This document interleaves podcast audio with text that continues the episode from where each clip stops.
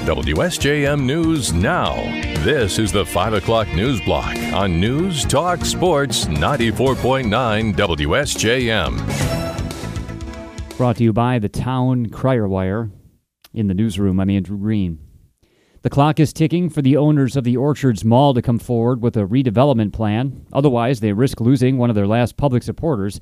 More from WSJM's Ken Lundberg. Orchards Mall looks abandoned. The parking lot is riddled with craters, trash, and mounds of brush are piled against the loading docks, and hundreds, if not thousands, of seagulls have taken up roost. Traffic inside the mall is practically non existent, and the owners have a long history of being behind on their property taxes. Berrien County Commissioner Chokwe Pitchford says he's talking with the owners and he is confident they're working on a plan. They're putting together proposals and I'll see those within the next 30 days. And my job at that point is to be a liaison between the township, the state, and the company in order to come up with a plan that is concrete and that we can have shovels in the ground within the next two years. What that plan might include is unclear. Chokwe said it might be housing, a banquet hall, or a reduced mall footprint, but it will require investment from the owners, agreement from the local government, and economic development monies from the state. Ken Lundberg, WSJM News. The death of a 32 year old Buchanan woman in the Berrien County Jail is under investigation. The sheriff's department says Kiara Haynes was found unresponsive in her cell in the receiving area of the jail about 12:30 this morning, and jail staff and Medic 1 were unable to revive her. Michigan State Police and the WMed Medical Examiner's Office in Kalamazoo will investigate Haynes' death. The sheriff's department says she was jailed on drug charges and had previous medical conditions. This is Work Zone Awareness Week, and a Macomb County man who lost a loved one is reminding everyone to drive safely. Steve Morissette lost his cousin, 26 year old Zach Morissette, when he was working in a construction zone in 2020 and was hit and killed. I have a perspective of, I know they've probably heard it a lot or heard it hundreds of times that, uh, you know, it's, it's someone's dad or someone's mom or aunt or uncle or grandma or grandpa working in the work zones, but um, to get a perspective of, you know, it could be a life changing event. Uh, so it's, it's that important that you need to slow down and not be distracted in a work zone. And Morissette says Zach's death has been tough on the family, especially his parents. In southwest Michigan, work zone crashes are not unknown. Benton Township Supervisor Kevin White was killed in October of 2019 when he was struck by a tire that flew off a semi while working along I 94 near mile marker 33. In 2021, Governor Gretchen Whitmer signed a bill renaming 94 from the I 196 interchange to Napier Avenue, the Kevin D. White Memorial Highway. Starting tomorrow, masks will no longer be, be required at Bronson Healthcare. The system tells us it's now mask optional for staff and visitors. That applies to all Bronson facilities, whether in South Haven or Kalamazoo. Bronson tells us the change has been announced in conjunction with several hospital systems around the state, including Corewell, which dropped its mask requirement on April 14th. Bronson will still ask those who exhibit symptoms of respiratory illness to mask up, and there will be some procedures for which masks are still required. Additionally, the mask rule will remain in place for Bronson Commons, a nursing home. Indiana Michigan Power is recognizing National Line Worker Appreciation Day tomorrow. Spokesperson Tracy Warner tells us I&M's line workers are dedicated to keeping the lights on for customers, even when it means they have to work 16 hour days in rough weather. Sometimes the weather hasn't stopped while the restoration work begins, so they are working in all sorts of elements. They, they still may have wind. It can be a potentially dangerous job, not only because of the electrical lines, but if you know if there's a lot of ice on the roads, then you know there's always the possibility of that causing a problem as well. Warner says I&M's line workers maintain more than 20,000 miles of distribution lines in the areas the company serves. That's more than 4,500 square miles across 24 Indiana and six Michigan counties. This year marks the 10th annual National Line Workers Appreciation Day. It was established in 2013 by Congress to honor the thousands of men and women who often work in hazardous conditions to ensure the delivery of electricity. Nearly $70,000 in grants have been announced for organizations in southern Berrien County and Cass County by the Michigan Gateway Community Foundation. President and CEO Michael Rowland tells us the group supports initiatives that focus on health, education, and community development. We started off as Buchanan Area Fund for many years. We were started by a group of Clark executives, and in the 90s transitioned into uh, also serving Niles in Cass County. A lot of folks know us from Buchanan Promise, which was a gift from the late Walter Schirmer Jr., which provides a $15,000 scholarship for every Buchanan student. So that's been a, a huge part of what we do is that educational piece. Among the grants announced this week are $20,000 for the city of Niles to help low income and senior citizens make home repairs and $10,000 to the city of Buchanan for Days Avenue improvements. Other recipients include Buchanan Community Schools, the Niles Salvation Army, and the Cass County Backpack Spectacular. The next grant application period will open in August.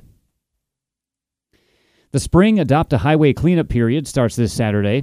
Michigan Department of Transportation spokesperson Dan Weingarten tells us around 2,900 volunteer groups from across Michigan have adopted more than 6,000 miles of road and will pick up trash along them.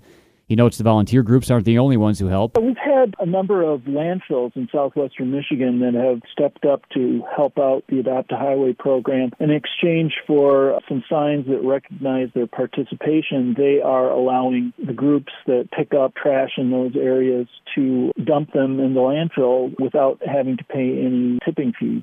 Orchard Hill Landfill in Watervliet and Southeast Berrien County Landfill near Niles are among those taking part. In a typical year, Adopt a Highway volunteers collect 60,000 to 70,000 bags of trash, an estimated $5 million value for the state. Weingarten says MDOT staff couldn't pick up that much trash themselves. The volunteers will be out with plastic bags and protective vests this weekend, and everyone's asked to drive extra cautious when near them. And U.S. Senators Debbie Stabenow and Gary Peters have announced more than $34 million in federal funding to spur investment and bolster economic growth around Michigan, especially in areas hit hard by COVID. Among the recipients is the Dowagiac based Chi Ishobak, the Certified Native Community Development Financial Institution for the Pokagon Band of Potawatomi. Chi Ishobak will receive just over $2 million toward its mission to help its tribal citizens achieve economic independence. Here's Director Sean Winters. We want to make sure that our citizens, whether it be personally or professionally, have the resources, the information, the skills, the tools to position themselves for success and ultimately build financial capacity. The institution offers small business loans for startups and expansion, as well as personal auto loans, financial wellness workshops, coaching, and youth development savings accounts. WSJM News Now continues with your Bloomberg report.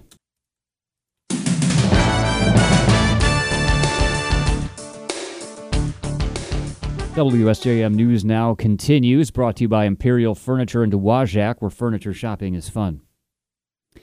Jack Teixeira, the Air National Guardsman who was granted access to highly classified information, was expected to see it because of his IT position. But those slides of briefings and detailed data allegedly taken by the 21 year old to impress a group of teenagers spread beyond his chat group and made its way to social media. ABC's Luis Martinez tells us the investigative scope has now expanded. Somebody in that group also sent it out to a broader uh, Discord group. But then it wasn't until five weeks later that these images started appearing on Twitter and on Telegram. And what we do know is that there is a former U.S. Navy sailor who was behind one of these accounts that has been in express support for Russia in the past, and they posted four images, some of which includes the one that was altered. It had the uh, numbers of the Russian casualties and the Ukrainian casualties that was altered.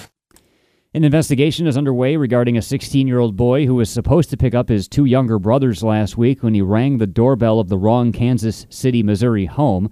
A man came to the door and shot Ralph Yarl in the head, then shot him again after he fell to the ground.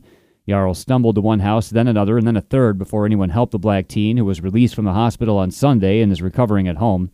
Now, community leaders, Democratic lawmakers, and attorney for Yarl's family are demanding justice. They're questioning the role of race in the shooting.